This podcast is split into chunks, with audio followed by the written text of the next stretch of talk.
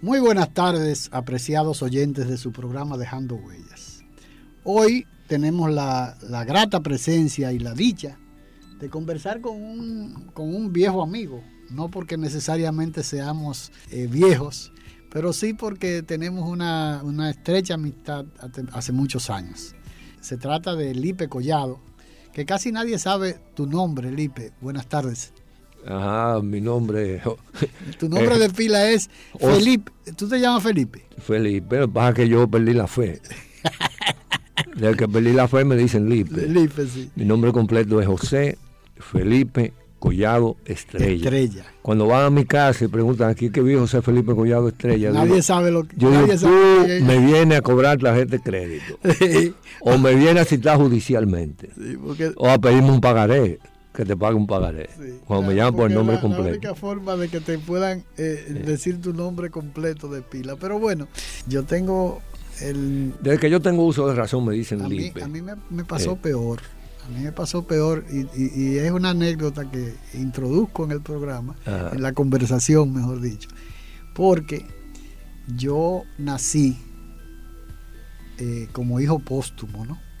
Mi papá se desapareció en la era de Trujillo el, 19 de noviembre de 1945, junto con otro hermano en otro punto diferente, en puntos diferentes. Mi papá desapareció en la calle San Juan Bosco, eh, era Pepillo Salcedo en esa época, esquina Galván. Eh, y su hermano al mismo tiempo desapareció esa misma tarde en el puesto de de chequeo de la cumbre. Mi papá, eh, mi tío tenía una finca en Nagua de arroz y cuando venía de camino lo detuvieron y se desaparecieron los dos hermanos juntos. Bueno, pero yo nací de un, eh, de un padre póstumo, un, hijo póstumo y mi padre se llamaba Honorio César Montaz Valdés. Voy a hablar de mí porque pasa lo mismo para que tú estás comentando. Eh, y cuando me declararon, lógicamente, yo nací después de, Mi mamá tenía un solo mes de embarazo, ya ni siquiera sabía que estaba embarazada. Y cuando yo nací, quien me declara es el esposo de una hermana de mi mamá que ella había criado, que en esa época se utilizaba porque mi, mi mamá venía de Santo Ángel que era una comunidad, un municipio de San Pedro de Macorís y era la única que estaba en la capital. El esposo fue quien me, quien me fue a, declarar. El fiscal, no sé quién, le dio un documento. esa situación que vivió, por ejemplo, Gladys Segarra, Tú recordarás, porque era la época nuestra de, ese periodismo que tú hablas, de que uno era cuestionador, que tenía, que se involucraba en, la, había situaciones, había una mística de, profesional. El, fiscal del distrito le da un documento a mi mamá para que vaya a visitar todas las cárceles del país. Estamos hablando en 1945, ¿no? 45, 46. ¿Cómo tú visitaba todas las cárceles en un Vía Cruz y ella llegó a ir hasta la Beata, que habían presos en la Beata en esa época. Bueno, pero eso, el caso es que mi tío, mi, tío político, el esposo de la hermana de mi mamá, es quien me declara. Entonces me declaran con el nombre de Honorio César Milcíades Montaz González. O sea, yo no soy Honorio César, eh, Honorio Montaz hijo, porque ese señor, el tío mío, que fue quien me fue a declarar, incluyó mi nombre, su nombre en mi nombre, ¿no? Ya, okay, En el caso mío, cuando yo veo que me van, me, llaman, eh, eh, yo quiero hablar con Honorio César Mircía, yo sé que es algo parecido a lo tuyo, ah, o un asunto de tarjeta de crédito un asunto legal o, cualquier problema de eso, porque es muy rara persona, a menos que no, tenga la cédula en las manos, que a veces a mí me da apuro porque yo tengo, cuando me llaman, por ejemplo, eh, estoy pidiendo cualquier información en el banco o en Codetel o en cualquier sitio, te piden, eh, deme su nombre completo.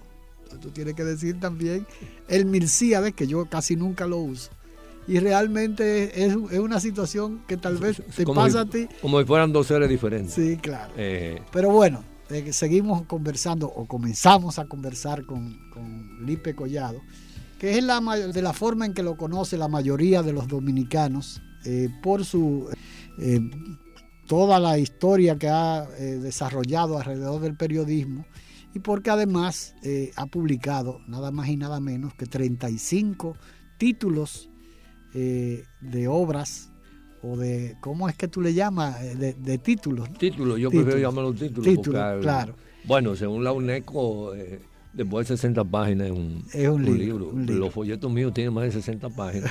pero yo lo llamo Pero tú siempre lo vas a llamar título. Pero bueno, Lipe. Que no son muchos, son 5 o 6. Lipe, eh, eh, yo lo conozco, lo conozco, lo trato, lo comencé a tratar a profundidad en medio de la Revolución de Abril.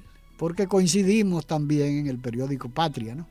Pero además de eso, a partir de ahí hemos tenido muchas coincidencias, hemos sido eh, partícipe de muchos hechos, hechos que hemos vivido. a Patria al final ya. Sí, claro, cuando ya... Ya para septiembre, octubre. Sí, porque tú estabas en, tu, en tus cuestiones de comando. Sí, yo estaba. En esa época, igual, que yo, yo estaba en el comando La Canela, pero no mis hermanos, mis hermanos, que uno era eh, eh, comandante militar, que era Héctor René Montaz, mi hermano, otro hermano, que era el, el, el ¿cómo le llamaban? comandante político. Sí, sí, eh, había que era como una especie comisario político. comisario político, que era mi hermano Pin. Entonces, lógicamente, me sacaron del comando porque éramos, no podíamos estar tres, porque cualquier cosa que pasara, no íbamos a ir tres, ¿no? Entonces me hicieron, eh, me abrieron una brecha, eh, me dijeron, pero tú, no es aquí donde tú tienes que estar en, la, en el periódico, porque tú vienes, tú vienes del listín diario, o sea, vete a trabajar para el periódico Patria. y entonces me sacaron del comando, ¿no? Pero bueno, el asunto es que el Lipe, eh, ¿quién es Lipe Collado? Bueno, ese desenvolvimiento ahí, yo nací en San Carlos, como dije, eh, tengo el recuerdo un poco, vamos a decir, eh, anublado o barruntoso de mi permanencia en el área de de tú naces en San Carlos. De la Gaspar Hernández. Y luego, la Gaspar Hernández, que casi es casi en, la frontera con San Juan Bosco, ¿no? o, con, o, con, Villajuana, o con Villajuana o Villaconsuelo. Bueno, más adelante nos trasladamos a la Juan Bautista Vicini, a la 11 de julio. Ajá, eh, luego que una callecita muy corta de la poca. Juan Bautista Vicini, donde vivimos muchos años. Los recuerdos míos principales son en la Bautista Vicini, el Parque San Carlos, que le quedaba Alrededor de la Escuela Chile. Sí, para esa época, en lo que es hoy la Escuela Chile, o lo que luego fue Escuela Chile al final de la era de Trujillo, ahí lo que había era un establo. Un establo. Un establo. establo, que era donde ponían los caballos y la carreta de los caballos. Ah, porque, era el mundo, acuérdate que aquel mundo, en medio de, la locomoción, era por caballo y por carreta. La carretera en la zona donde yo me crié, no habían, no habían triciclos, no había nada de eso, muy, pocos vehículos. ¿Tú llegaste a conocer la cochera? Eh, la cochera, la cochera era donde el, local principal estaba en la Avenida Independencia, eh, frente a, los, a la José María Heredia, que es la calle donde vivía, donde, donde quedaba la casa de Jacobo Magluta en la Independencia, cuando era presidente de la República. En ese mismo sitio, ahí quedaba la, la, cochera. Bueno, ese mundo... Y entonces todo ese alrededor estaba una cantidad de caballos sueltos, un come para los caballos pastar, y nosotros íbamos ahí a tirar piedra, como decíamos, que era con un tirapiedra, o a marotear, porque había una enorme cantidad de caimitos no sé si tú lo recuerdas. En ese mundo, en esa época, era la capital era en gran medida, eran, eh, vamos a decir, en los alrededores muchos montes. La calle Jontita Vicini era de, barro. La loma, me imagino que la que es Caracas era una, loma. Sí, sí, eh, de barro, eh, con mucha piedra empedrada. Luego sí recuerdo cuando ya lo asfaltaron, que le echaban lo que denominaban talvia. Sí, Entonces ese desenvolvimiento, luego pasamos a vivir a, ahí a la del Monte Tejada número 80, donde vivimos más de 20 años, hasta el estallido de la Revolución. Y ese recuerdo, ¿verdad? En, la, en todo el área de San Carlos. Tú comentaba que, eh, digo, para darle un, poco de información a los oyentes, que en la Gaspar Hernández nació también eh, el, expresidente. Sí, sí, Leonel, Leonel, Leonel, su mamá Yo conozco bien esa callecita porque esa, en esa calle vivían dos, dos que yo recuerde, agentes del, del CIM Clodoveo Ortiz, que era de la Marina. que era cuñado de Felipito, el cómico aquel que hace una excelente, una excelente persona, Felipe, eh, eh, no recuerdo el apellido, eran dos hermanos ellos, y una de las hermanas estaba casada con Clodoveo. Al lado vivían los hermanos, eh, los Prat, los Prat, que el papá había sido militar también, creo. Eh, que vivía en la casa al lado, exactamente al lado de Clodoveo Ortiz. Y era una callecita corta, de una sola cuadra. Corta, sí, pero muy. Comenzaba en la barra, terminaba en la barra para allá. Muy tranquila. Leonel nació ahí, creo que en la 19. Él, él, él siempre tiene la versión cierta porque mi mamá era enfermera y su mamá era enfermera. Ah, ella siempre decía, no, no, él nació, ellos vivían ahí cuando se fue al campo a luz, pero ahí es que él nace, porque la gente nace donde tú estás viviendo. Donde tú estás viviendo. tú allá a dar luz y vuelve aquí, él vivía ahí cuando él O sea, que él nació. con una comadrona, ¿no? Eh, tiene, sí, tiene que haber sido, sí, porque se fue al campo, a, dar a luz. Bueno, entonces nos desenvolvíamos ahí en el, ¿verdad? El correteo, en la calle. ¿Tú naciste dónde? ¿En el Hospital Internacional o en tu casa? No, en mi misma casa, con una comadrona. Yo también nací con una eh, comadrona eh. que se llamaba Luisa García Risueño. Era una, eh, enfermera súper del Hospital Internacional. Yo nací un sábado al mediodía, 26 de enero de 1947. Sí, yo nací en el 46, nací el 10 de julio en la tarde y quien me quien parteó una, una, una pomadrona, esa señora que se llamaba, que después fue mi madrina, ¿no? Luisa eh, García Risueño. Casó aquí en Santo Domingo, era cubana, pero era de las enfermeras súper del Hospital Internacional, que es ahora donde está el Colegio Evangélico Central, ¿no? Eh, que, que era, era una herencia de la intervención norteamericana que habían dejado aquí en el país y que era daba servicio, después se convirtió en la clínica internacional porque la mayoría de los médicos que estaban en el hospital internacional eh, pasaron a formar parte de esa compañía que, se, que era la clínica internacional. Ahí estaba el doctor Pimentel, el doctor Molina, un grupo de médicos eminentes de, esa época. Bueno, el desenvolvimiento como es lógico en San Carlos, en las calles, ese ambiente que era típico bueno, del área de Trujillo, donde la, vida barrial era bastante amplia, en ese sentido no había esa gran eh, sujeción, lógico, mm, nada, ¿verdad? Por el juego en la calle, el juego de pelota, eh, volando la chichigua. El juego escondido, el, topado, el topao. ¿Cuál era el otro que se jugaba eh, mucho? eh, mangulina. mangulina, muchísimo. Uno, dos, tres, mangulina es. y los carnavales. ¿Te acuerdas de eso? Uno, dos, tres, mangulina la, la capital en gran medida, el desenvolvimiento. ¿Y taquito? ¿Jugaste taquito? Oh, pues del bosque, sí. ¿No te hicieron oh. mucha casita? Oye, ¿a quién no le hicieron casita? y trompo, ¿jugaste los trompos que tenía un callo en, la, en la palma de la mano? Y toda la pelea, y todo el mundo quería Tenía un callo en la palma de la mano eh. y no precisamente por otra cosa, sino por jugar, por jugar, por jugar el trompo. no era tan fácil, porque yo era medio bellaco, tú sabes, no era tan fácil a mí que me dieran, me hicieran casita, ¿no? Con bueno, pero ese desenvolvimiento en la calle sin mayores inconvenientes. Bueno, yo, pues, la capital, como yo digo en una de mis novelas, era. Pero jugaste ya también. Eh, no, eso era papá y mujer. está tirando, ya, está tirando de los molinos. Mi voleibol, que estaba conceptualizado de esa manera. Ah, en esa época se La época jugaba béisbol, era, era béisbol, Y las mujeres comenzaban a jugar voleibol. Voleibol, sí. Y jugaba, todo el mundo jugaba trúcamelo. Ah, claro, pero ese era, ese era, estaba en el intermedio ahí, el trúcamelo. Pues yo me crié con mucha, eh, bastante libertad, o sea, en la calle. Eh, luego vi una época más, mi papá era un un bohemio. ¿Tú conociste a Ciprián, el que vendía China? Por casualidad. Todo el mundo de nombre, por lo menos. Ciprián paraba más en la parte baja de la ciudad que en el área de, San Carlos, que vendía en una de las esquinas. Él, estaba en la, él estaba frente al parquecito de San Carlos, ahí en la. En la se hizo famoso. En Reynoso, no era... Se hizo famoso, no, en Ciudad Nueva fue. Ciudad Nueva se hizo ah, famoso. Ciprián, sí. Bajando ahí la, no te, eh, la por esa Nunca te galdeó porque tenía fama de. No, no, no, yo no, no, no, no, no, no, no, lo recuerdo realmente por esa área. Habían Friero, Ernesto, otros que eran famosos.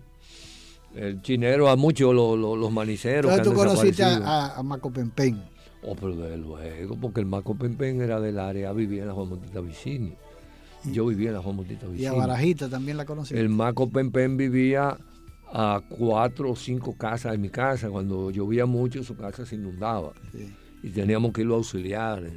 ¿Y, a Barajita la conociste? O desde luego porque es moviendo el área del mercado modelo, por ahí, Barajita usaba mucha prenda. Sí. ¿Y al capitán? El capitán, desde luego. Todos esos locos que eran famosos. No, pero no eran locos necesariamente. Porque, por ejemplo, bueno, bueno, bueno, pero, pero se comportaban como tales y andaban por la calle, él andaba con su... ¿Tú llegaste a conocer a Clinche en la, en la, calle Asua? Calle Asua Todos los famosos.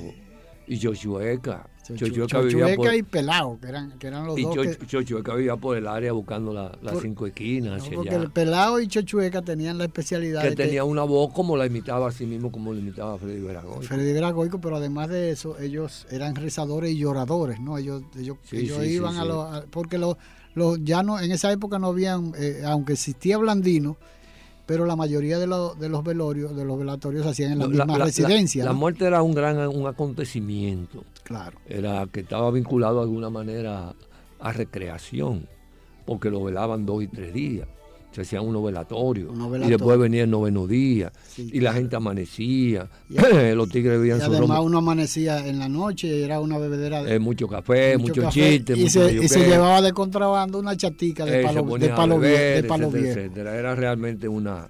como ocurre todavía en algunos campos que hacen unos Entonces, Chochueca y Pelao se, se, se disputaban cuál llegaba primero, porque el que llegara primero y, y rezaba, hacía los rezos, y además lloraba, ¿no? Eh, eh, eh, ellos cobraban con la ropa del muerto.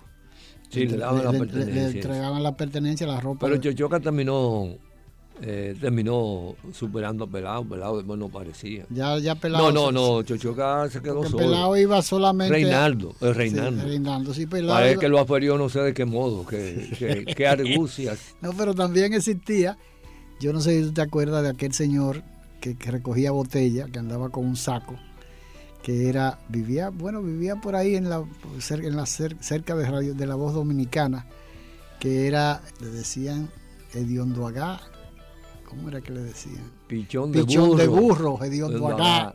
Que no te soporta ni la sanidad. Ni la sanidad. Ah, Ese era uno de los, de los estribillos que uno le voceaba al pobre viejo, que lo que andaba era con un saco de el vendedor, recogiendo botellas vacías y vendiéndosela, se la iba y se la vendía donde Melitón, ahí en la, en la que ahora es la Tunticáceres, que antes era la calle 12. los carboneros, los cuaveros, que eran personajes, los maniceros. Los maniceros. Que eran personajes. Los, los frieros, frío, frío, Sí, muy, muy. Bueno, en todo ese ambiente, ese mundo del ayer que ya murió. ¿Tú estudiaste dónde? ¿En qué, en qué liceo? ¿En qué eh, yo yo estudié en la, yo me alfabeticé en una escuelita que tenía eh, en la calle Salcedo, que es esquina Abreu, que tenía la mamá de Leonte Brea. Ajá, sí. Ahí me alfabeticé yo. recuerdo, la casa de Leonte porque él y yo estudiábamos juntos en, la, en el Juan Pablo Duarte después de la caída de Trujillo. Y Leonte, que siempre fue un tipo brillante, siempre ha sido un tipo brillante, tenía una, era un brillante expositor. Sí, sí, muy bueno. En, el, liceo Juan Pablo Duarte, él era el secretario general. Casi imitaba a Fidel Castro. claro, claro. Pues igual que Macorís, que Ramón Pérez Martínez, que también coincidieron los dos. Y se disputaban el liderazgo de la UER, ¿no? El hijo de Mao. Eh, luego le llamaban El caso es que ese era también de tu barrio, bueno, tú, más o menos del área. Y, y, bueno, estudié en la escuela Chile en la ah, escuela Chile estuve como a tercer, Después nosotros vivimos durante. ¿Y en escuelitas particulares? ¿Estuviste en escuelitas particulares? Oh, sí, desde luego, desde luego. Porque primero fue una particular que yo me, me, alfabeticé. Sí, yo, yo, yo también pasé por varias. Y cuando no te podían. Yo, yo mismo. Nosotros nos mudamos, vivimos en San Miguel, en la calle María de la O, como durante dos años, en el año de la feria, en 1955. Ajá, sí. Y yo recuerdo que estuve en una escuela particular porque parece que no. Yo recuerdo, yo estuve en varias escuelas particulares, por ejemplo, yo estuve en donde donde ah, además, donde Pichón de Burro, oye, ah, oye este detalle, donde Pichón de Burro, donde vivía Pichón de Burro, que creo que era una hermana de él o, o su mamá, tenía una escuelita particular. Esto era en la calle Doctor Guerrero, entre la Roco Cochío y la Jaragua. Entonces, ahí donde Pichón de Burro vivía, ahí vivía Freddy Agüero y Kika Agüero, que eran dos hermanos que lo habían criado o había una familiaridad con la casa donde estaba la escuelita particular. Freddy Agüero es una persona muy conocida, ¿no? tiene una memoria eh, fabulosa. Y Kika es una muchacha del barrio, con, es un personaje del barrio. Pero después tuve también donde, fue donde Fello Trechele, que era un gallero que vivía en la calle Jaragua, esquina San Francisco, eh, San Francisco de Macorís, y tenía una traba de gallo. Y nosotros íbamos en el patio, junto con todos los gallos, con una sillita, sentarnos, porque la esposa era maestra y enseñaba, eh, eh, eh, alfabetizaba a los niños. Que era básicamente lo que uno hacía en la escuela, en la escuelita particular. También ponía a uno para mantenerse, para no, no te ocupado, ocupado, sí, hay que mantenerlo ocupado. Bueno. Vamos a una pequeña pausa, Felipe. Dejando huellas, trillando el camino día a día en ruta segura hacia un futuro mejor. Dejando huellas. Soy el 9, gordito y barrigón. Pero por favor, escucha mi canción. Yo soy el 1 y te puedo ayudar. Si te golpeas al tropezar, rápido puedo llegar. Yo soy el hermano gemelo del 1 y cada vez que canto lo hago lleno de orgullo. Marcando el 9 y dos veces el 1, llegamos más rápido que ninguno. Si un niño en problema quieres ayudar, al 911 debes llamar. Indotel, regulando, conectando, incluyendo. El éxito llega a quien trabaja incansablemente. Banco BH de León. Cambiemos el mundo, mejorando el tuyo. A veces hay que ser el primero en dar el salto. El primero en lanzarse lidera el camino. Sin prisa, pero sin pausa, se forja la continuidad de una familia, una empresa, una comunidad, un país. Grupo Punta Cana, 45 aniversario. Pioneros en el desarrollo sostenible.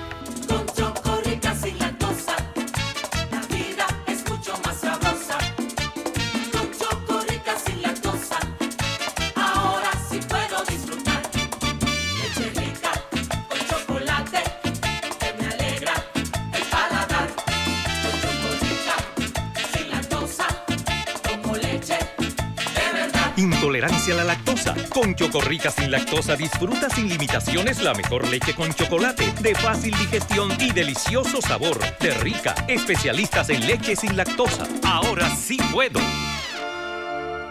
Somos patria. Nos une una cultura, un territorio e idénticos propósitos. Somos patria. Conquistamos la libertad en la espada, en el trabuco y el coraje. Somos patria. En la libertad nos hemos convertido en los mejores guerreros de la paz. Somos patria en las voces, en la lengua, en el eco, en el canto y en la historia que tres razas han puesto a circular en nuestras venas. Patria amada, en nuestros laberintos interiores, vive para siempre un mensaje de Dejando Huellas, su programa. Dejando Huellas, las marcas que el presente reclama para asegurar una República Dominicana mejor. Dejando Huellas. Continuamos conversando con nuestro amigo Lipe Collado. Lipe, cuando uno llega a, la edad que nosotros tenemos, uno tiene la oportunidad siempre, en cualquier momento uno eh, lo aprovecha para reflexionar, para tener una visión, eh, darse cuenta de eh, en qué hemos fallado, en qué hemos tenido aciertos.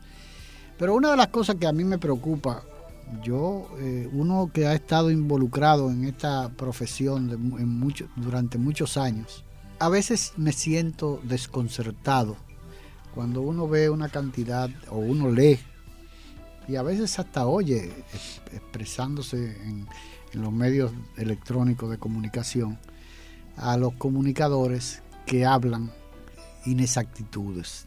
Y uno tiene que concluir necesariamente en que es consecuencia de la falta de eh, la capacidad investigativa del profesional de la comunicación, del periodista en este caso, entonces uno, a veces jóvenes que llegan hasta el extremo de hasta de discutirle situaciones que no han vivido ni han tenido la oportunidad ni siquiera de, leerlo. Tú, tú, tú, coincides conmigo en esa preocupación que uno tiene, porque es una deformación de la historia. Cuando una persona que regularmente trata de imponer sus criterios o tiene la, la posibilidad de exponer sus ideas en público, que a veces es peor que lo digan que si no lo dijeran. Mira, eh, lo que sucede en gran medida, que hay una especie de algo así que yo denomino como facilismo. Eh, y se da no solo en las nuevas generaciones también, yo me quedo sorprendido con eh, los errores garrafales, la reiteración de datos sin sentido, de periodistas también de mucha experiencia que se han enganchado a ese facilismo, a un tipo de ejercicio de periodismo que a veces denomino periodismo de pantaloncito corto. Se quedan en la casa, un pantaloncito corto, oyen poner un programa de radio, uno de televisión, eh, toman las declaraciones y se lo envían a los medios de comunicación o lo llevan en la tarde. Eh, cubrir el, el, estilo de cubrir la fuente ha variado mucho. Mira, uno de los factores probablemente... Uno ya no se cubren fuentes, ya se, llama, se busca en internet o se llama por teléfono. Eh, hay quienes la cubren todavía, tienen que ir. Hay que ir al palacio, hay que ir a la policía. Claro. Eh, se cuidan mucho ¿verdad? la comunicación de otro tipo. Pero siempre te riesgo que te den un palo, te den una declaración por tu no ir y eso. Porque todavía existen los palos, ¿no? Digo, yo estoy, apartado de, la, de las bueno, de los medios. No sé si han cambiado la denominación, yo creo que no, yo creo que no la han cambiado. Eh, hoy día los palos son más, más fáciles de dar, de luego, son más frecuentes. ha habido una. Mm, el, mundo noticioso es ya muy polidireccional, ha cambiado mucho. Antes la fuente era más rígida, todo va, ha, habido realmente una, no solo una implosión, sino también una explosión del ejercicio periodístico. Lo más lamentable es que fue lo que faltó eh, en la nación, lo que se impidió que surgiera realmente. Eh, un colegio dominicano de periodistas profesionales como tales. No lo que tenemos ahora, lo que tenemos ahora es lo que se pudo, menos de lo que se pudo haber hecho, pero vamos a decir lo que se ha podido hacer. Lo mismo ocurrido también en gran medida con el CODIA porque en la nación ha habido una degradación. Nosotros nos hemos ido retrogradando eh, en muchos aspectos. O el CMD ahora, que es el colegio. los poderes supranacionales, principalmente de, Estados Unidos, la Embajada de Estados Unidos, la sección de información de los Estados Unidos, se empleó a fondo para evitar que surgiera aquí el Colegio Dominicano de Periodistas Profesionales, que establecía el sistema de la obligatoriedad para, de pertenencia a un colegio profesional eh, para poder ejercer el periodismo.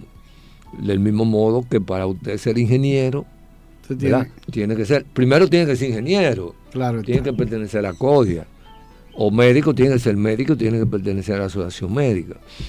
Pero aún no perteneciera a la asociación médica o no pertenezca al, al CODIA, aún no hubiese pertenecido, no hubiese querido pertenecer a un colegio periodista, sí tenía que ser un profesional eh, del periodismo. Entonces nosotros hemos estado padeciendo eso. Eso ha provocado una cualquierización del ejercicio periodístico. Nosotros ve, tú ves en la televisión a gente, no solo a gente de que no tiene nivel, que no tiene formación. Usted ve a políticos, a empresarios también, que son casi hasta lo de menos criticables ve a, un inventado eh, entrevistando en la televisión, tiene un programa de entrevista y hasta pasan noticias. Eso, eso, el zapatero a sus zapatos, tú sabes.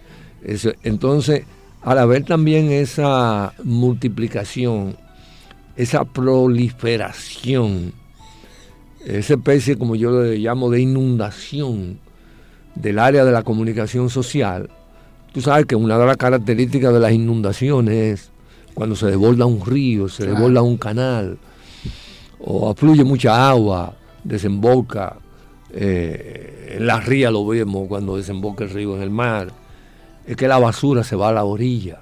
Eso no falta. Cuando llueve en la calle también tuve el agua rodando y en la orilla va, la basura. Entonces, cuando tuve ese ejercicio periodístico en la televisión, en internet, en la radio, de gente que no tiene formación como periodista y otros que son periodistas entre comillas y otros periodistas sin las dos comillas, eh, ve mucha basura. En la que la inundación, el desbordamiento ha echado a la orilla.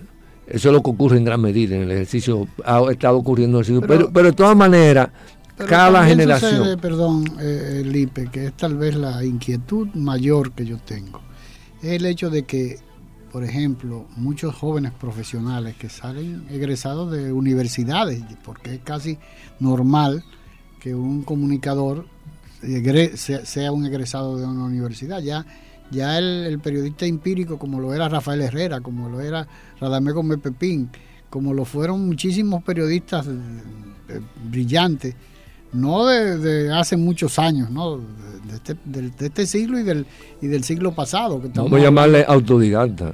Bueno, sí, eh, tenía una gran formación. Claro, claro, no, porque además tenía una cultura extensísima. No es simplemente periodista por experiencia empírico, sino por su formación. Claro, el caso es que eh, eh, ya la mayoría de los jóvenes que salen de las universidades y personas ya adultas, porque hay muchas personas que después de, cierta edad entran a, la universidad para tener un título de, que, que, le avale su condición de periodista. Pero bueno, el problema es que hay muchos de de esos casos ocurren cuestiones. Por ejemplo, yo te comentaba hace un momento de, un, periodistas que escriben, por ejemplo, la palabra, eh, eh, que no se preocupan ni siquiera.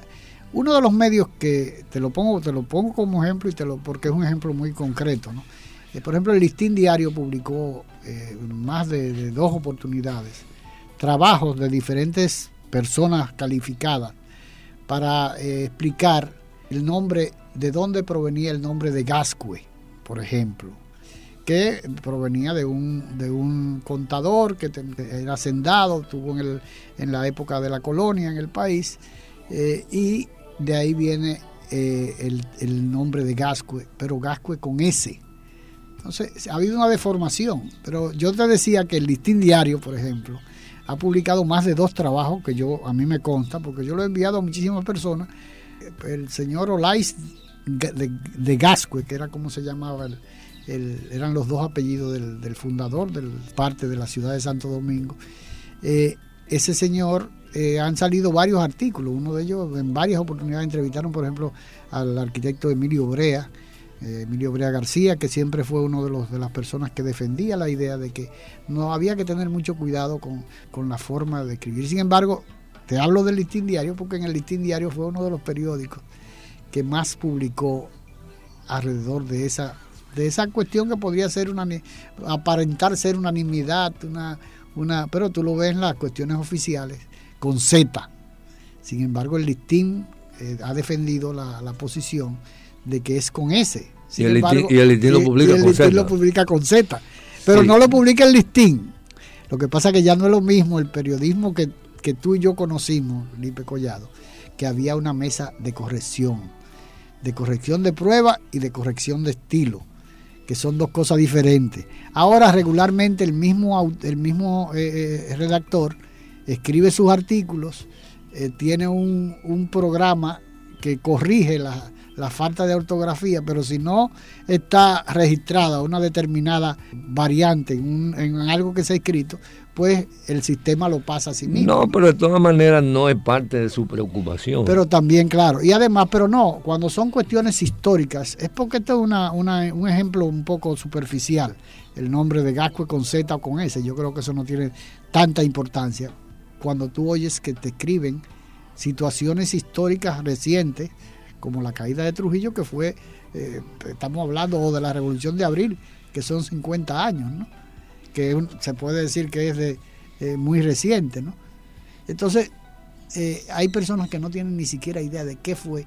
Tú haces una encuesta, en las encuestas tú lo ves en televisión, sí, sí. que preguntan cosas y hay gente que no te saben ni siquiera, y a veces hasta los mismos comunicadores.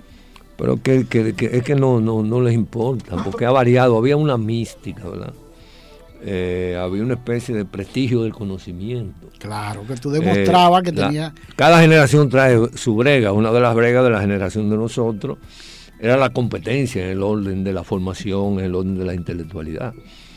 Y éramos capaces de discutir más de media hora sobre cómo se escribe un término. Pero además disfrutábamos de una discusión de ese tipo. ¿no? tú ibas, por ejemplo, a la cafetera y te encontrabas con muchísimos temas interesantes. Y se, imponía, y se imponía a investigar. Investiga para que nos veamos de nuevo.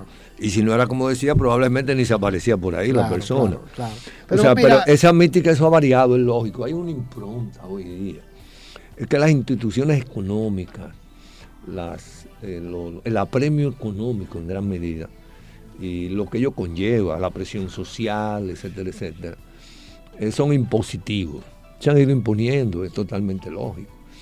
Además, al haber un acceso desmedido a los medios de comunicación de parte de un público que no tiene, que tiene muy poca formación, eh, se ha desarrollado eso que yo llamo como un facilismo.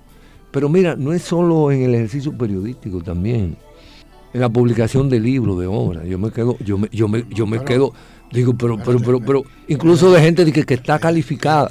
Mira, hay un libro ahí que sobre la revolución de abril, los primeros días, que yo me quedo pasmado con los errores que hay ahí. Y vuelven y lo publican con los mismos errores. Y porque además de eso, Lipe, hay una cosa, tú has visto, por ejemplo, eh, situaciones que se han dado con tesis de grado. Sí que te han plagiado. ¿Pero por qué? Porque la situación te facilita. Porque cuando tú presentaste tu tesis, no había el Internet. No, no, había el señor Google. Que tú te metes ahí y tú encuentras muchísimas tesis eh, doctorales y de maestría y de, y de cualquier tipo de cosa que te permiten tú elaborar una, una, una tesis. Había un señor en la UAS que cancelaron incluso porque cometió un desliz de publicar una, una investigación que hizo con relación a, varias eh, tesis de grado que habían presentado y que aparentemente habían sido plagiadas. ¿no? Pero bueno, apellido Neco, el señor Neco, que yo lo conocí, un muchacho joven, era eh, doctor en informática, era director, director de informática del Banco de Reserva en la, en la oportunidad en que yo lo conocí. ¿no? Pero bueno, el asunto es que ese sistema eh, de la información ahora se facilita mucho que la gente no se preocupe por estudiar porque lo puede encontrar perfectamente. Sí, pero, pero también hay, algo de, de, de, vergüenza también. Claro que El libro mío, El Tigre Dominicano, por ahí hay uno que como publica un libro y coge los conceptos y los pone ahí como que son de él. Yo no respondí, yo me quedé callado porque probablemente anda buscando eh, polémica. Eh, y varias cuestiones mías que son originales, yo lo he visto y lo publican como que de ellos. Claro. Porque lo pueden publicar, pero póngale por lo menos tenga la delicadeza de entrecomillarlo para, para demostrar. Si hay una, eh, qué sé yo, nunca me importa a mí. Claro. ¿Entiendes? Y si, y si discuten mejor para mí. Claro, porque. Que conoce el libro, qué sé yo. Y gente que aparentemente tan reputada y que como tal vez seria, qué sé yo. Pero lo mejor que uno, yo lo dejo, ¿verdad? Yo lo dejo. Dejando huellas trillando el camino día a día en ruta segura hacia un futuro mejor. Dejando huellas.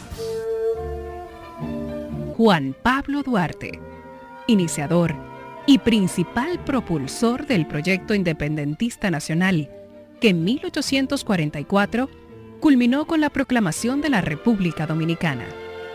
Decir Duarte es decir memoria y sueños libertarios, valores y bandera, territorio, ideas redentoras, sacrificio y dignidad de un pueblo. Decir Duarte es proclamar los derechos democráticos y no permitir que nadie ultraje ni mancille su lengua, sus leyes, sus costumbres, su identidad y su destino. Nuestro compromiso es defender la nacionalidad, ese pregón generoso de sangre y amor que Duarte llamó República Dominicana. Duarte siempre ¡Viva la República Dominicana! Un mensaje de Dejando Huellas. La patria es raíz y sentido de la vida, luz del alba, bandera tricolor que digna tremola en los cielos. Patria es humanidad, patria es la lengua, la cultura, modos de vivir, amar y morir. Patria es solidaridad. Patria es la tierra y su gente, el tributo y la ofrenda de nuestros mártires, el decoro y la libertad de no tener amos ni ser esclavos. Patria es nuestra música, nuestros bailes y danzas, nuestras costumbres, nuestras cosechas, nuestro ancho mar, nuestros bosques y ríos. Patria son nuestros amores, el ensueño, la llovizna sobre el rostro de una niña, las iguas y los almendros, la palabra alta, grande y clara de nuestro destino. Un mensaje de Dejando Huellas. Dejando Huellas. Las marcas que el presente reclama para asegurar una República Dominicana mejor. Dejando Huellas. Dominicano y de pura cepa. Soy dominicano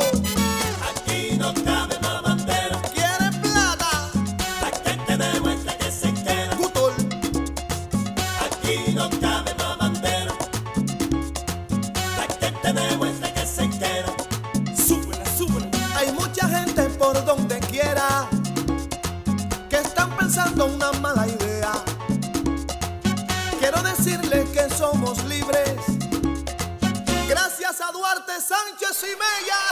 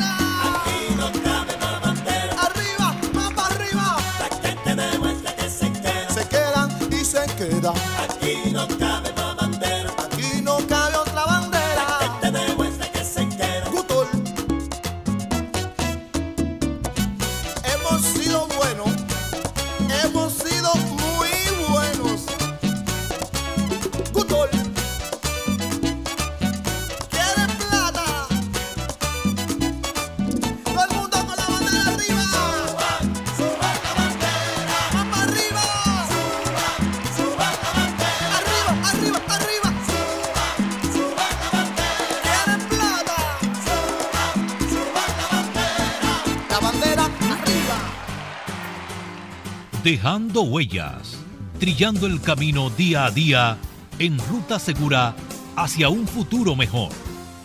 Dejando huellas. Somos patria. Nos une una cultura, un territorio e idénticos propósitos. Somos patria. Conquistamos la libertad en la espada, en el trabuco y el coraje. Somos patria. En la libertad nos hemos convertido en los mejores guerreros de la paz. Somos patria en las voces, en la lengua, en el eco, en el canto y en la historia que tres razas han puesto a circular en nuestras venas. Patria amada, en nuestros laberintos interiores, vive para siempre. Un mensaje de Dejando Huellas, su programa.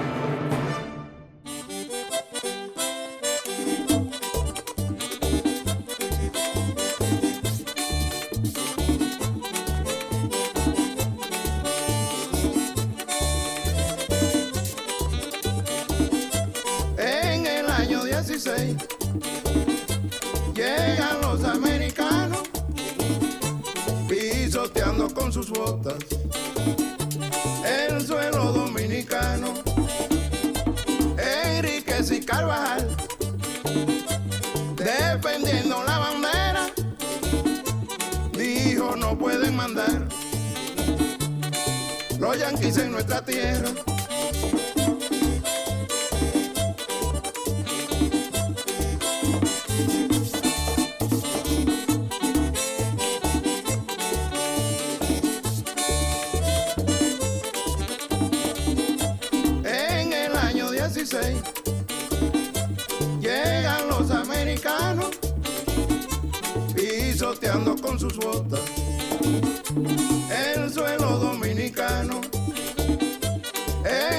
Y Carvajal defendiendo la bandera. Dijo no pueden mandar los yanquis en nuestra tierra.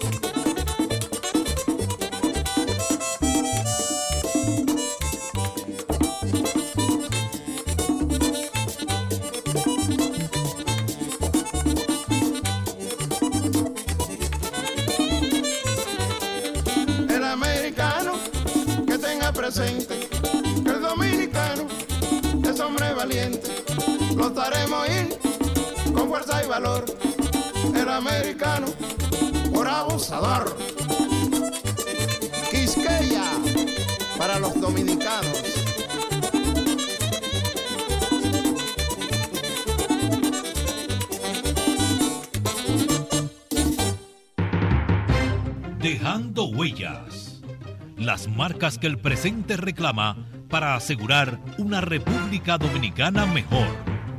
Dejando huellas. Mira, el ejercicio periodístico, como es lógico, hay gente que, que cada, cada generación trae su brega, siempre hay una vanguardia. Esa vanguardia de algún modo se manifiesta en los medios de comunicación actualmente. Uno lee algunos trabajos, reportajes, y dice, bueno, yo no conocí a esta persona, pero evidentemente que tiene su nivel, ¿entendido? Pero hay que reconocer también el apremio, el apremio, eh, la premura, el... Porque el tren de vida también ahora ha cambiado mucho. Antes tú tenías tiempo de irte a parar en el Conde esquina 19 de marzo a ver las, chicas pasar, ¿no? Ahora ya eso no te, el tiempo no te permite tú darte el lujo de dedicarle dos horas, tres horas para ir a conversar con amigos para y, juntarte con un Justo Giró. Y no es tanto que cada día. O, en la época en que estaba vivo. Cada día. Eh, cada día no solo era que se parecía al siguiente día y al día de ayer, sino que cada día era como una repetición del día anterior. Claro, porque tú, por ejemplo, podías ir al Conde, a la cafetera, encontrarte con Pedro Pey, encontrarte con Chito, el ritmo, Chito Enríquez, el ritmo, ver a José del Castillo eh, pavonearse en el conde. El, el, ritmo social. O, Enriquillo Rojas. Sí. la muerte de alguien era un gran acontecimiento. Ahora salen los periódicos y, no, oye, y no, y no pasa de ahí. Son los cambios de los. O datos. Son los cambios de los valores. Muere Juancito Sport. Declaran tres días de duelo nacional. Eso es nacional, suspendida la, las actividades oficiales, la bandera media alta, y muere Harley Herman, tardan tres días, y al tercer día, un, día, oficial, oficial, oficial, Y no nacional. Y no nacional. Desde luego, él no tenía eh, una red de banca de apuestas, eh, su esposa no era la hija de un narcotraficante. Claro está, de Franklin Franco, ¿no? Franklin Franco, eh, eh, no, no, no, no, Franklin Franco. Franklin, Franco. pelado, porque el eh, otro era Pichardo. Franklin Franco es el, papá de, bueno, connotado narcotraficante que fue llevado a los Estados Unidos. Balaguer se negó a darle la extradición. Exactamente. Junto con, Acevedo era su abogado. Claro, claro que por eso Franklin Franco, el historiador, tuvo que poner su segundo apellido, Franklin Franco Pichardo. Pichardo, claro. Es la mamá, la mamá, el papá de la esposa de Jacinto de Porto. Dice, bueno, eso no es ningún pecado. Pero es un ambiente en el que el juego o el lavado. El lavado, porque ¿qué hizo ese señor, por ejemplo? Franklin Franco con, sus grandes riquezas. A un, a un gran, a un, no es porque sea Danilo, pudo haber sido otro también. Probablemente Leonel lo hubiese hecho o lo hubiese Javier García, o sea, porque era un compañero del partido. Y en términos político, además. No, y, en términos personales se manejaba. El político, que eso es. y dejó como una fragancia, parece que su manejo personal era un manejo.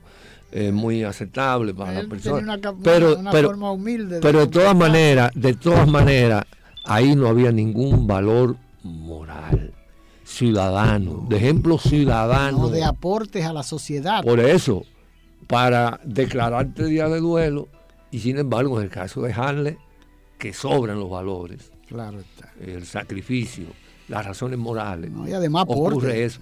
Eso te revela como es lógico un cambio en la mentalidad. Cuáles son las instituciones que imperan cuando yo te digo la institución económica bueno es una parte de la mecánica económica eh, el juego de azar juega hoy día un papel importante incluso en la creación de empleo a nivel nacional. Claro, ¿no? Y además... En toda esa pequeña banca, esos puntos de banca que están en todo el país. Es como lo económico impera sobre los otros elementos. Ahora bien, ahora bien, no nos confundamos.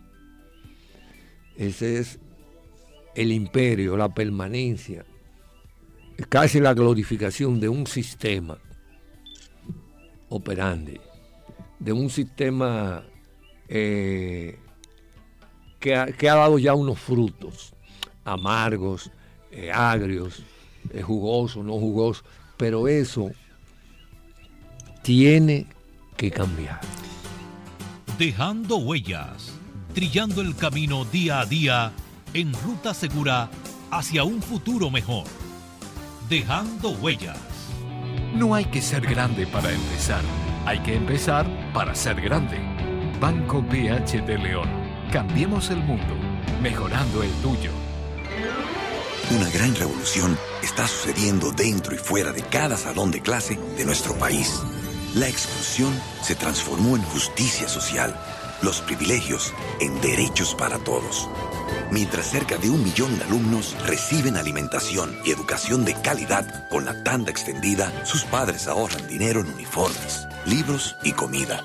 Con las nuevas estancias infantiles, los niños de 0 a 5 años reciben cariño y atención, mientras las madres pueden trabajar o seguir con sus estudios. Con Quisqueya Aprende Contigo, más de 900.000 personas están aprendiendo a leer con la ayuda generosa de miles de voluntarios. Y los maestros aumentan aún más la calidad de la enseñanza con capacitación profesional y mejores salarios. Revolución Educativa. El gobierno de la República cuidando del presente y construyendo un gran futuro. Ministerio de Educación. Gobierno de la República Dominicana.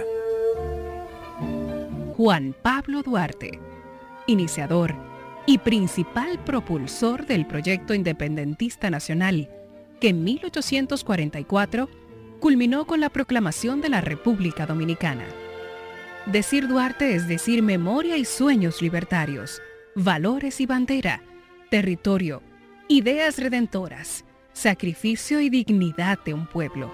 Decir Duarte es proclamar los derechos democráticos y no permitir que nadie ultraje ni mancille su lengua, sus leyes, sus costumbres, su identidad y su destino.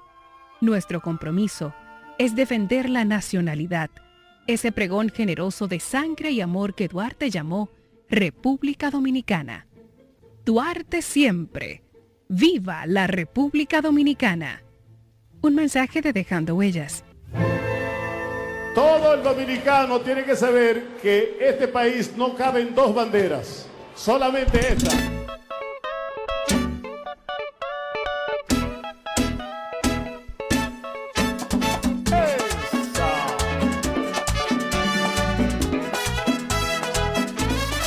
Es la nación dominicana, la más bonita, la más gallarda, tierra del sueño, toda primor donde se inspira el ruiseñor, tierra del alma de mis amores, inspiradora de mis canciones, te llevo dentro, dentro de mí, por eso siempre canto por ti. Tenemos siempre estas montañas que son las madres de nuestras aguas, en ellas nacen vitales ríos que llevan paz a los bohíos. No aceptaremos en ninguna era imposiciones extranjeras. Y en nuestro escudo siempre dirá Dios, patria y libertad. Dominicano, gracias a Duarte, un hombre libre pueden llamarme y requerir cuando ya muera cubran mi pecho con la bandera. Señal intente venir de fuera a mancillar nuestra bandera. Que tenga el mundo esto presente. Dominicano, seremos siempre.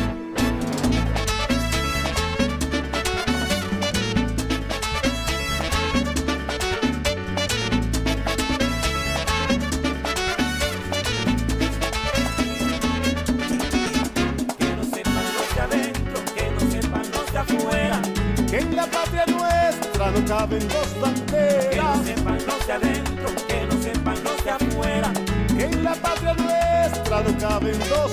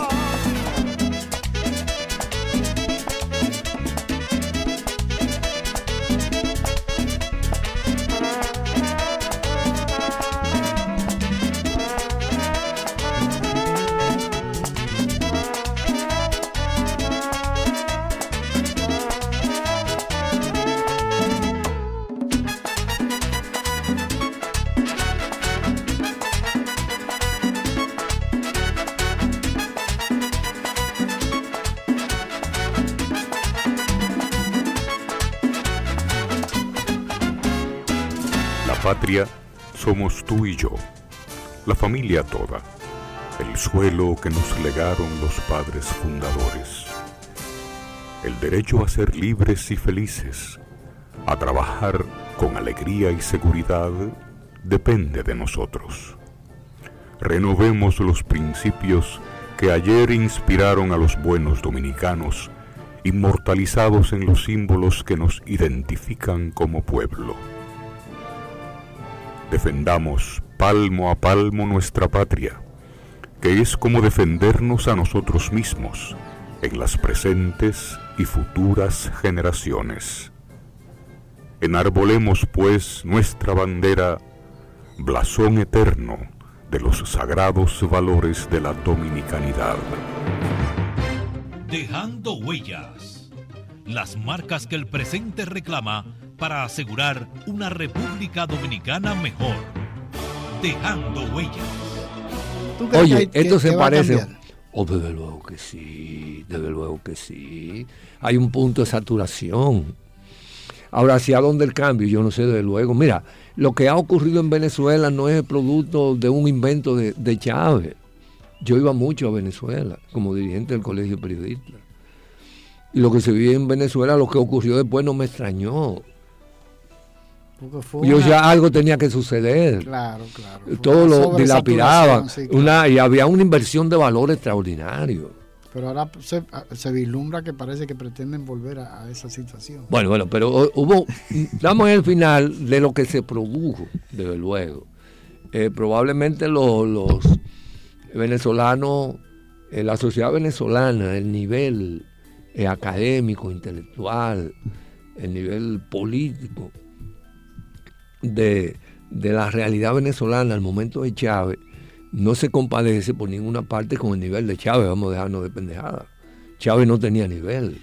No, claro, pero y con, con, cierta eh, eh, formación, porque finalmente no era un guardia formado, no era un guardia de, línea, sino era un guardia de academia. Bueno, entonces tú tienes que ver de todas maneras que Chávez, confesado por él en varias ocasiones, porque él vivió aquí, vivió en Los Minas, él estuvo aquí en la academia militar de aquí. Eh, dijo que él era un gran admirador de Camaño y que Camaño había sido uno de sus inspiradores para el movimiento que él creó allá. Eso, eh, tú no puedes pasar eso por alto. Claro, claro. no, para poder valorar esa situación. Mira, me contaba... Eh, es para completar la idea de que yo te digo, no, no, no, no, no, pero esto no puede continuar así. O sea, se está agotando. Se está agotando ahora. ¿Qué puede ocurrir? Yo no sé, porque yo no soy adivino. ¿Te entiendes? Yo no te voy a decir, bueno, eh, mira, mira lo mismo de, Ecuador. Yo no sé si tú tuviste contacto con la realidad de Ecuador. Yo estuve en Ecuador en varias ocasiones, en CIEPAL. estuve como tres meses haciendo un curso de ¿CIEPAL existe todavía? No, no, CIEPAL no, eso ha desaparecido. Y, Aquí fueron varios dominicanos. Y habían regímenes que eran militares y civiles que realmente detrás de ellos lo que estaban eran los militares. Eh, una nación de un... Me extrañó porque él no llegó a un grado tal de, saturación como otros lugares. Mira la realidad de Bolivia y así sucesivamente. Esto, no solo esto no puede seguir así, sino que esto tiene que cambiar. Y en la realidad dominicana. Y en algún momento se va a producir el cambio. Eh, pero tú quieres cosas más terribles que hacerlo supuestamente en forma secreta un acuerdo para la permanencia de tropas norteamericanas en el país. De manera otra invasión norteamericana, porque eso era lo que eso era lo que legalizaba una, una, una, intervención norteamericana legalizada. Cómo hay una política oficial clara, clara, ya sin discusión, de lo que los castillos llaman la unificación de la isla, lo que yo denomino la homogenización de la isla un compromiso indudablemente con poderes supranacionales para, bueno, meter como dos millones de haitianos. porque ya debe estar entrando otro millón de haitianos aquí. Pero y la, relación con lo, de los Clinton con Haití. Que todo lo que ha salido, yo, yo no sé si, yo, si tú has visto, espérate, pero escúchame, eso solamente esa, esa, esa, esa, ese involucramiento en la vida nacional haitiana de los Clinton, tanto de, de, la mujer, de Hillary, como de Clinton, como de, los hermanos Hugh y Tony, que son los dos hermanos de Hillary, que uno está manejando las concesiones mineras de Haití y el otro está metido en las comunicaciones, en las telecomunicaciones. Y resulta que esos tipos, esas personas, oye, yo estaba leyendo, estaban involucrados cuando el gobierno de Clinton vendían amnistiar presos, por ejemplo. Yo estaba leyendo en el periódico del día ese famoso Tony que está involucrado en en, las cuestiones mineras de Haití, vendió, vendió una amnistía por 400 mil dólares en los Estados Unidos. Entonces tú, óyeme, tú, tú eres abogado, eh, Lipe, tú eres abogado. Y yo te digo a ti, aunque no ejerce, por eso me permito decir, eh, expresar eh, esta idea. Tú eres abogado, pero tú sabes que en, nuestra, en nuestro país han creado una imagen de que los únicos culpables de la situación de la justicia en nuestro país son los jueces. Tú no me puedes decir eso. Tú no me puedes decir eso como tú tampoco me puedes decir a, mí que, hay corrupción porque, porque eh, los políticos son corruptos. No, hay corrupción porque hay corruptores. y que son, perdón, déjame desarrollar la idea rápidamente. Que, eh, porque hay corruptores, pero ahí se involucran y, hay militares corruptos porque hay, hay políticos que le permiten a los militares que sean corruptos. Además, porque dan el ejemplo de corrupción y tú no me puedes prohibir a mí que yo actúe de tal forma cuando tú estás actuando así. Ahora, en el caso de los jueces, los jueces se pueden eh, eh, tildar de corruptos. Se puede eh, satanizar a la justicia en sentido general partiendo de los jueces. Pero tú tienes que tomar en consideración que para que un juez sea corrupto, tiene que haber un abogado corrupto, que son los primeros, es la cadena de transportación de la corrupción en la justicia. El abogado es el que negocia, que llega en el momento, llega el momento en que negocia con, su defendido, con su cliente, como con, con la parte contraria, y se ponen de acuerdo los dos abogados para salir gananciosos los dos hay, es que no hay, no hay, no hay un criterio, no hay ética, no hay, no hay moral en la mayoría y no hay nada. El Colegio Dominicano de Abogados nunca, nunca se ha dado el caso.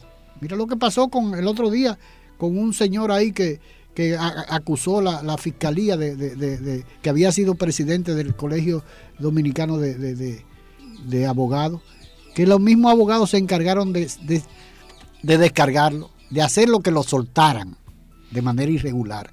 ¿Y qué ejemplo le está dando a la sociedad esa situación? Está retrogradado el país. Entonces, eso está pasando como está pasando con un embajador norteamericano que le prohíbe la entrada a un determinado diario, al diario libre en este caso, porque en su medio apareció una foto del embajador con un grupo de, homosexuales, de, de maricones. Pero espérate, déjame decirte. Entonces resulta que esa foto sale a la luz pública porque el marido, vamos a llamarle marido, porque en este país no se le puede llamar marido porque eso no está aceptado. El chulo, el chulo, el chulo. El, chulo, el chulo. del embajador. ¿no? El chulo, no le llama marido, el chulo. Porque aquí no puede ser marido porque aquí esa figura no existe aquí en el país. Pero tú sabes por qué él declara el chulo marido. Entonces él sale, publica su, su cuestión en Facebook, Diario Libre lo publica y hace una reseña de, de la actividad y resulta que el malo es Diario Libre porque hizo público en Diario Libre, pero ya el, lo ha puesto, en, puesto en Facebook.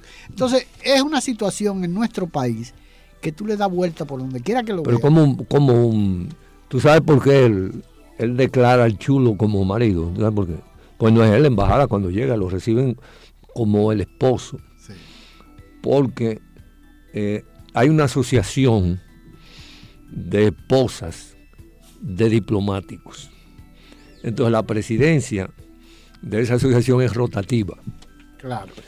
Entonces, para evitar que el chulo del embajador, o sea, un pájaro, pasara a ser el presidente de la Asociación de Esposas de mundo diplomático. Porque ahí no se sabe de la esposa, no, no, ahí, hay un problema. déjame explicarte por qué lo dijo. No, no, no, es técnico, no, no, no, es protocolarmente técnico, está calculado. Entonces, él no puede serlo, porque el marido. Y en el caso de que, de que sea una embajadora, el esposo participa en, la, nada. De, la asociación de, damas de diplomáticas. Nada, nada, nada. porque hay esa situación también. No, nada, nada, nada. Pero en la Cancillería está registrado como, como un, acompañante, no está registrado como esposo, porque no lo permite la Constitución Dominicana. Bueno, Lipe, yo me alegro hoy, el día de tu, de tu 69 cumpleaños, que fue uno de los motivos que me animó a conversar contigo. Hoy 26 de enero, que tú cumples 69 años. Eh, y yo espero que, nos sigamos viendo muchos años más, ¿no? Desde luego. Eh, esta, esta conversación, yo creo que eh, es un festejo, ¿no? Un festejo el hecho de que tú cumplas años hoy, junto con, con el nacimiento del día de Juan Pablo Duarte, ¿no? Yo creo que es un orgullo más que tú debes sentir, que naciste el mismo día que Juan Pablo. Y, medio, y medio, y medio, y medio. Bueno, muchas gracias por todo. Bueno, eh, será en otra oportunidad. Sigan escuchando Dejando Huellas. Agradeciendo haber estado con nosotros, se despide de ustedes Dejando Huellas. Esperando poder contar con su audiencia en un programa más de Dejando Huellas, bajo la dirección y producción de Honorio Montaz.